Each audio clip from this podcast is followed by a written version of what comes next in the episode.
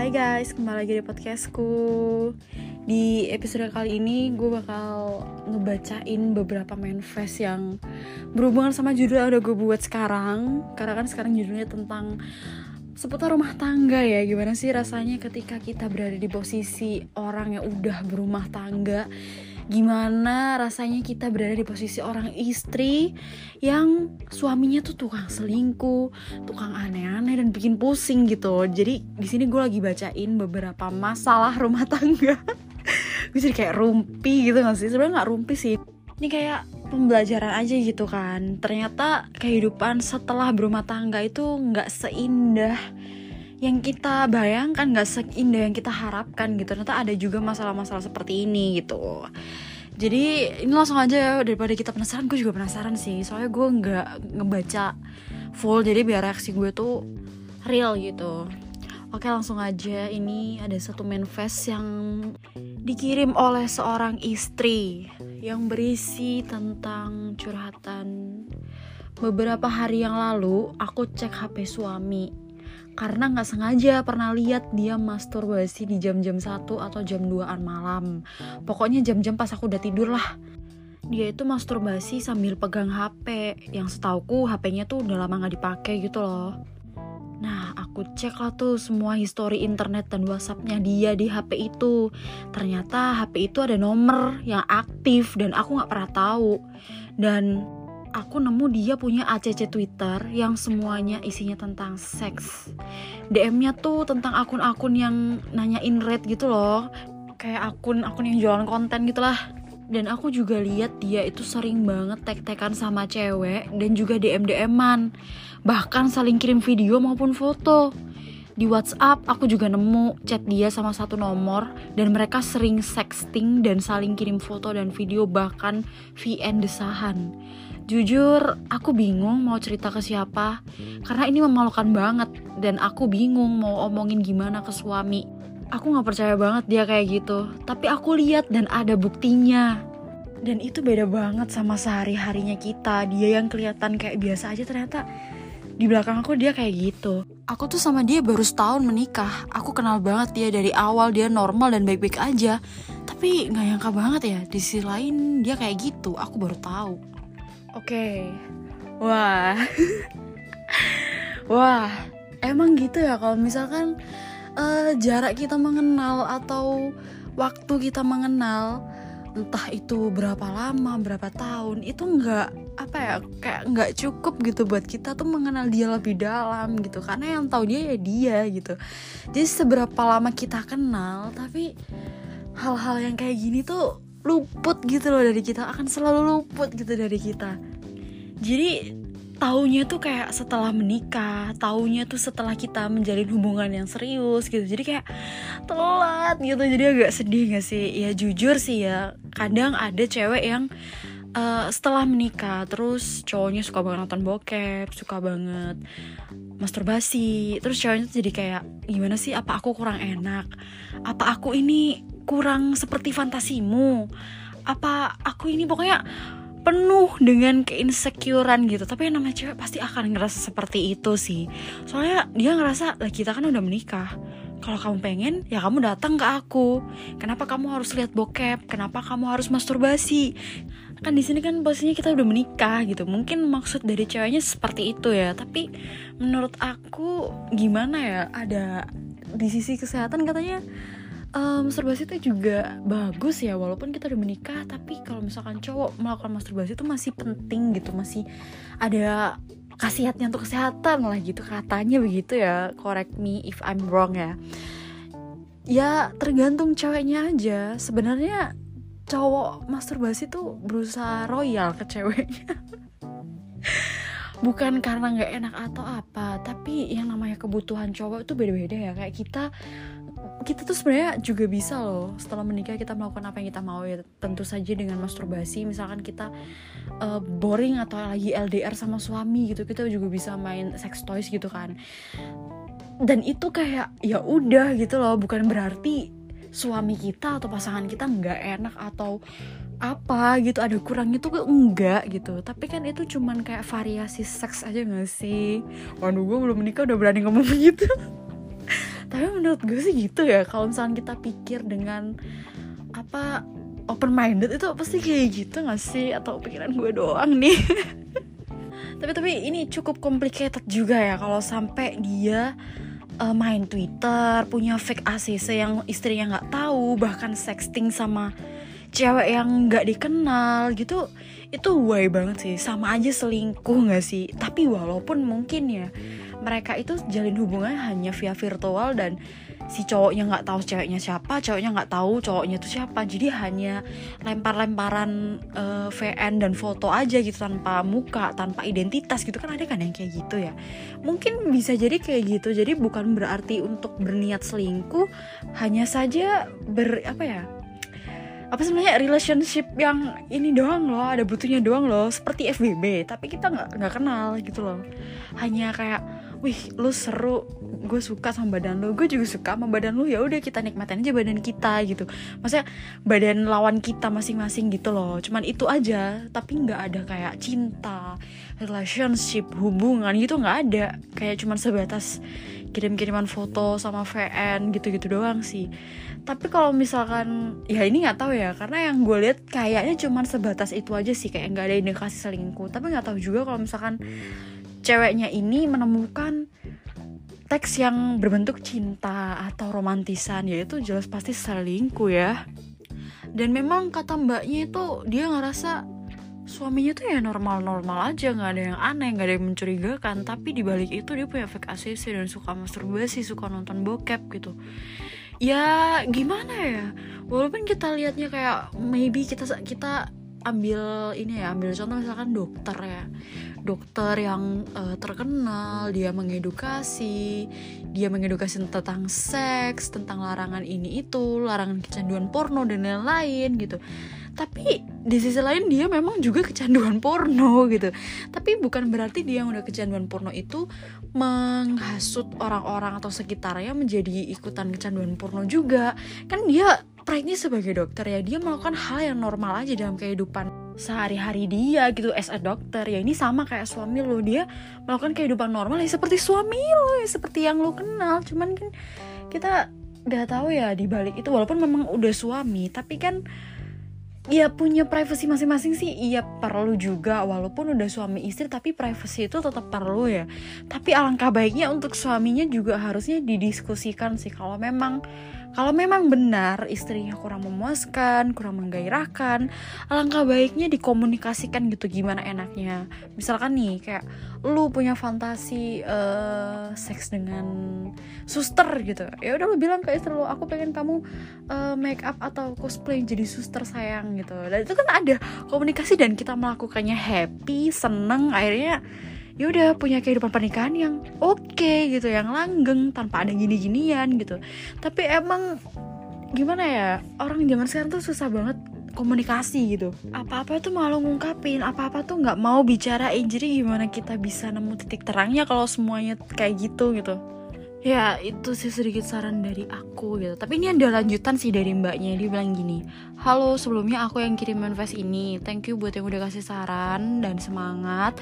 Untuk yang kasih saran aku buat pisah sama suamiku untuk saat ini aku nggak bisa karena aku lagi hamil anak kedua setelah sebelumnya keguguran. Oh shit. Aku memang mau ngomongin sama dia sih sekarang tapi aku belum siap dengar jawaban jawabannya takutnya jawabannya bikin aku makin nyesek untuk sekarang aku masih bersikap seperti biasa ke suamiku. Tadi aku coba buat chat cewek itu buat cari tahu. Tapi nantilah aku takut makin stres dan akan mengganggu kandunganku yang kedua ini. Oke, okay, itu kata mbaknya. Lanjutan jadi cerita mbaknya endingnya ternyata dia masih belum bisa ngobrol itu sama suaminya karena dia takut gitu kan. Mungkin gimana ya? Ya agak complicated juga ya. Paling kita lanjut aja ke cerita yang kedua ya. Biar makin memanas nih podcast. Please yakinin gue kalau cerai itu adalah keputusan yang tepat buat gue dan anak gue yang belum umur satu tahun. Gue kepikiran banget sama anak dan nama baik gue dan keluarga kalau gue cerai. Udah lama suami gue selingkuh sama pacarnya yang dulu. Gue sekarang sadar dan yakin kalau dia cuma cinta sama pacarnya kita udah pernah ngobrolin ini panjang lebar tapi tetap aja dia tetap balik sama pacarnya. Walaupun sebenarnya dia nggak ngaku juga sih. Oke, jadi ceritanya itu ya. Jadi ceritanya tuh dia tuh pengen cerai tapi dia masih ada rasa kayak gimana ya nanti sama anak gue terus sama baik keluarga gue gitu. Dan hal yang mungkin nggak bisa dia maafin adalah ya itu perselingkuhan suaminya dengan pacarnya yang dulu gitu. Tapi emang ya banyak banget kejadian di sekitaran gue itu bapak-bapak itu selalu saja selingkuh dengan mantan pacarnya atau pacarnya yang dulu ada di SMA kenalannya dulu yang ada di SD, di SMP, kayak gitu itu loh. Tahu nggak platform yang menyediakan ketemunya dua insan itu apa? Reuni. Jadi hal-hal yang berbau reuni ini itu benar-benar jadi bumerang banget loh. Karena nggak cuman cowok aja, cewek juga loh kebanyakan cewek-cewek minta uh, apa namanya cara sama suami ya karena itu ketemu di reuni akhirnya balik lagi kenal sama mungkin yang dulu dia sukain terus nggak sempet uh, jadian terus ketemu lagi pas dewasa lihat-lihatan kayak oh akhirnya cintanya bersemi kembali ya ternyata. Ternyata hal yang dulu belum selesai kita bisa selesaikan saat ini. Walaupun saat ini kalian semua tuh udah punya ada punya istri punya anak gitu tapi nggak tahu diri gitu. Pada akhirnya waktu pulang selingkuh cecetan teleponan mengabaikan suami mengabaikan istri mengabaikan anak dan fokus pacaran perselingkuhan itu. Akhirnya minta cerai dan akhirnya balikan sama yang dulu gitu. Kayak gitu tuh banyak banget di lingkungan gue. Dan ini mungkin juga kayak gitu ya.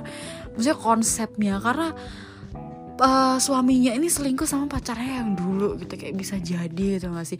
Jadi kalau misalkan ada bokap nyokap kalian yang izin buat keluar untuk reuni please mending jangan dibolehin deh. Karena kebanyakan perselingkuhan dan perceraian itu ada di situ ada di reuni-reuni kayak gitu bikin rumah tangga rusak tuh nggak? Kayak gitu sih. Jadi ini saran gue nih ya anjay gue belum nikah tapi udah berani-berani yang ngasih saran ya. Itu ya kalau misalkan memang sudah mantap uh, untuk berpisah ya harusnya sih udah jangan mikirin nama baik lagi. Udah kita mikirin masa depan aja gimana nanti masa depan anak gua kebahagiaan gua itu lebih dipikirin sih daripada lu ngurusin ini perselingkuhan ini. Mending udah cut aja dari sekarang gitu karena akan lebih menyakitkan kalau anak kita tahu kalau ternyata ayahnya tuh tukang selingkuh. Yaudah lebih baik di cut off aja lah mbak. Udah diceraikan saja. Kalau memang misalkan sudah mantap dan udah jangan mikirin ke belakang kita mikirin ke depannya aja gimana. Masa mau bertahan sama orang yang udah nggak mau sama kita? Udah gitu aja sih. Karena kita kalau bertahan sama orang yang nggak mau sama kita ya mau gimana pun mau sepanjang apa pun perjalanannya nanti akan tetap sulit dan tidak akan pernah bahagia. Akan sulit mendapatkan kebahagiaan itu dari orang yang nggak mau sama kita. Gitu aja sih oke okay, uh, eh, kita ke next manifest ya. Ini lagi-lagi dari seorang istri juga ya. Ini kayaknya semuanya seorang istri deh. Suara hati seorang istri ya jadinya jatuhnya karena di sini kayak nggak ada cowok yang curhat tentang istrinya gitu loh. Oke kita langsung membacakan. Aku menikah karena dijodohin. Tiap kali aku diajak having sex sama suami, batin aku tuh menolak dan aku tuh nggak ada nafsu-nafsunya sama sekali. Dan ini udah satu tahun aku menikah dan belum pernah ada penetrasi. Di samping itu suami orangnya baik banget dan gak pemaksa gitu loh. Tapi kenapa ya aku nggak nafsu sama dia? Dan aku tuh lebih turn on sama cowok lain. Aneh banget, kenapa ya? Wah. wah ini susah sih ini harusnya uh, apa namanya jangan kirim manifest tapi lebih baik konsultasi ke dokter Boyke karena ini menyangkut ini ya menyangkut seksualitas ya. Jadi susah banget buat dikomentarin karena anjir iya ya dijodohin. Itu memang agak sulit sih karena kita kayak nikah sama stranger yang kita belum pernah kenal sebelumnya kita belum pernah tahu dia sebelumnya tahu-tahu baru ketemu baru tatap-tatapan muka.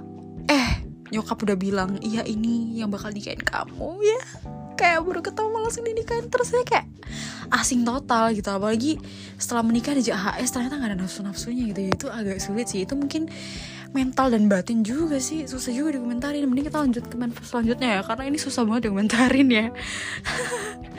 Tapi memang dijodohin tuh gimana ya? Agak apakah masih zaman gitu ya? Masih zaman aja sih kalau orang tuanya. Sudah berkehendak dan elunya anaknya nurut. Aja ya bisa aja itu terjadi sih Oke lanjut ke manifest berikutnya. Jadi ini kayaknya bukan dari Oke kita lanjut ke manifest berikutnya. Jadi ini kayaknya manifest dari seorang istri tapi yang nggak tersakiti amat sih. Lebih ke ketipu nih. Oke lanjut aja kita baca nih ya. Aku ngerasa ditipu deh sama suamiku. Dia tuh dulu bilangnya kerja di perusahaan keluarganya. Nyatanya dia pengangguran Pengen udahan tapi aku kasihan banget sama dia tapi kalau lanjut terus ya akunya juga sih yang kasihan. Hidup udah susah, masa dapat suami yang pengangguran? Ada yang pernah di posisi ini juga nggak? Sebenernya gue udah pengen bahas ini lama banget Tapi bukan tentang pernikahan sih Lebih ke pacaran sih Karena ketika seorang laki-laki ingin mendapatkan seorang perempuan Dia akan melakukan apa saja Supaya perempuan itu mau sama dia. Karena dalam hatinya adalah ego dan gengsi. Kayak ah bodo amat gue harus harus banget dapat nih cewek gimana pun caranya. Itu kan ego dan gengsi juga kan.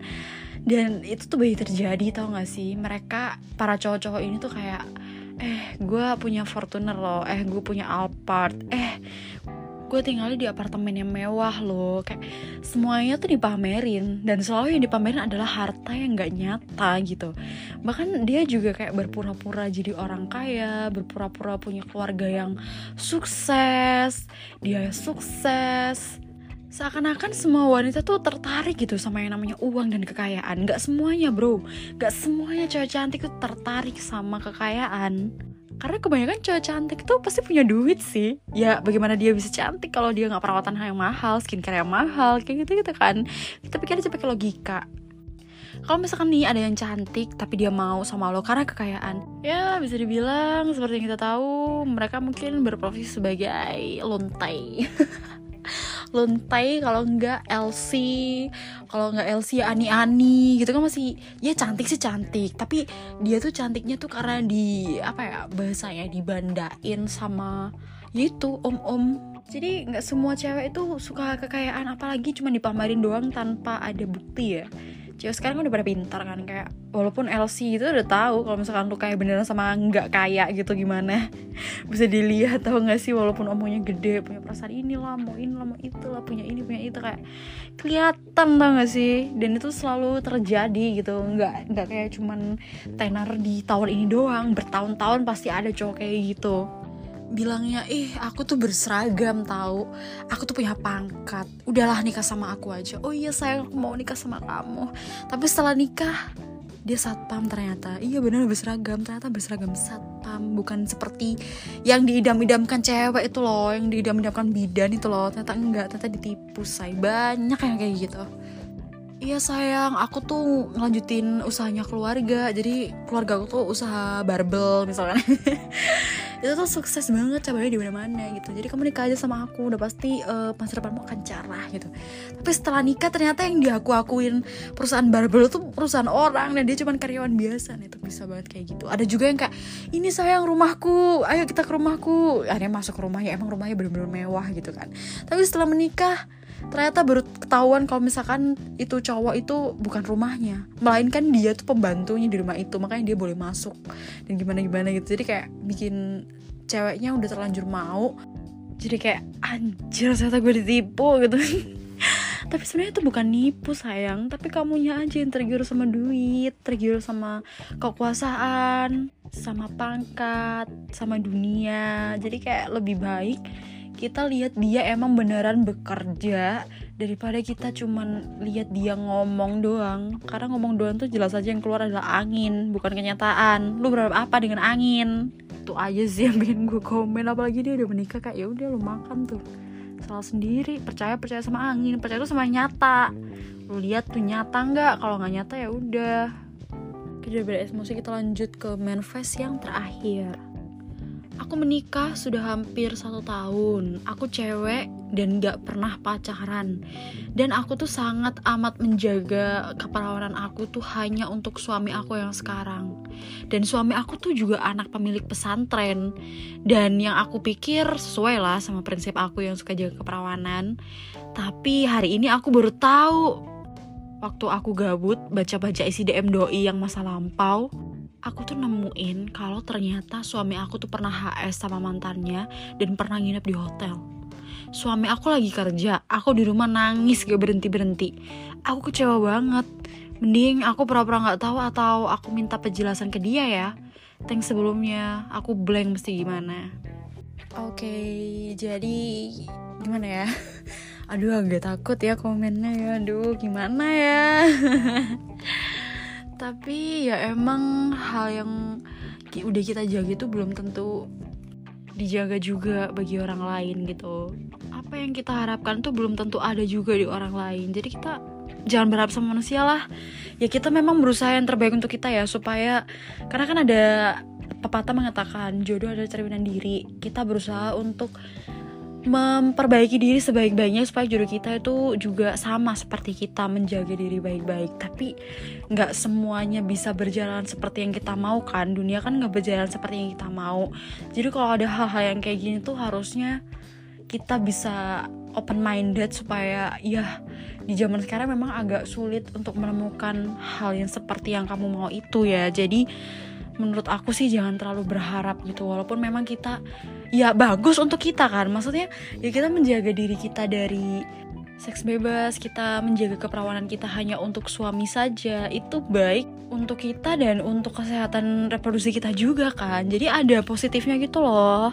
Jadi jangan merasa kecewa udah menjaga keperawanan tapi ternyata suami nggak menjaga keperjakaan dia juga. Jadi kayak ya udah nggak apa-apa gitu loh ya tapi tergantung sih. Mungkin kamu merasa kecewa ya. Sepertinya kecewa tuh hal yang wajar gitu.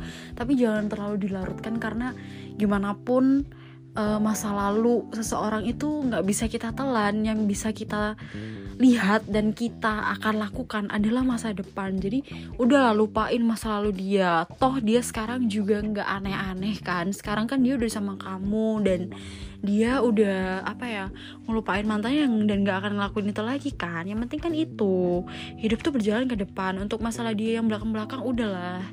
Jangan dilihat-lihat jangan diungkit-ungkit jangan digembar-gembor jatuhnya akan jadi bumerang buat kita sendiri sih untuk pikiran mental dan keseharian kita jadi kepikiran gitu udah cukup gitu. Pasti kan semua orang punya masa lalu ya jadi udah biarlah masa lalu jadi masa lalu.